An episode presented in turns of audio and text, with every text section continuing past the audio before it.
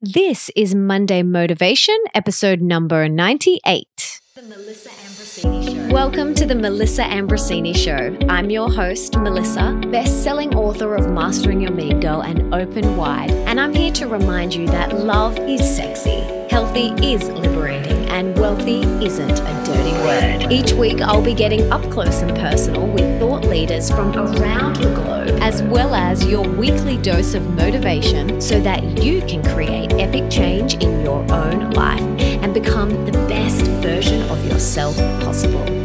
Are you ready, beautiful?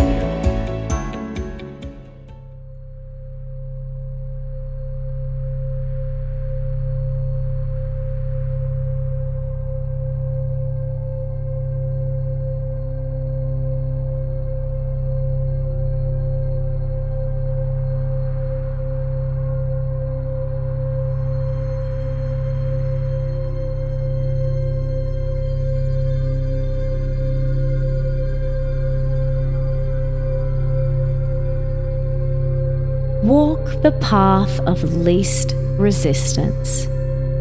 Being a bonus mum to the sovereign being that is Leo is epic.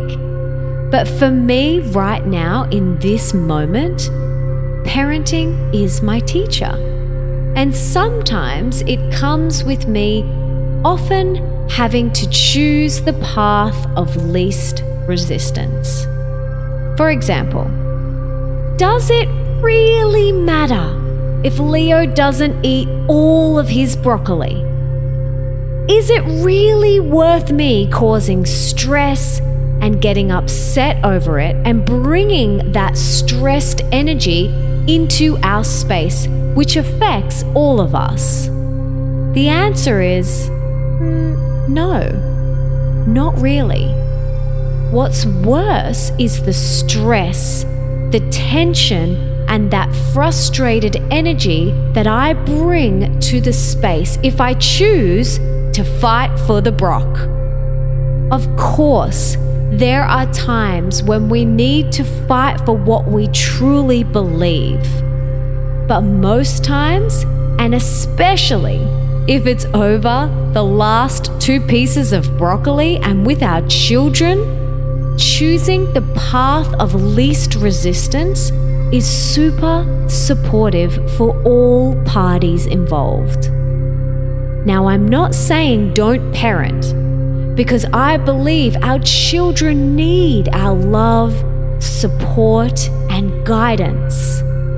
But sometimes, walking the path of least resistance and not bringing that stressed, angry or frustrated energy to the room is where it's at, really. This isn't about denying your truth or suppressing your truth.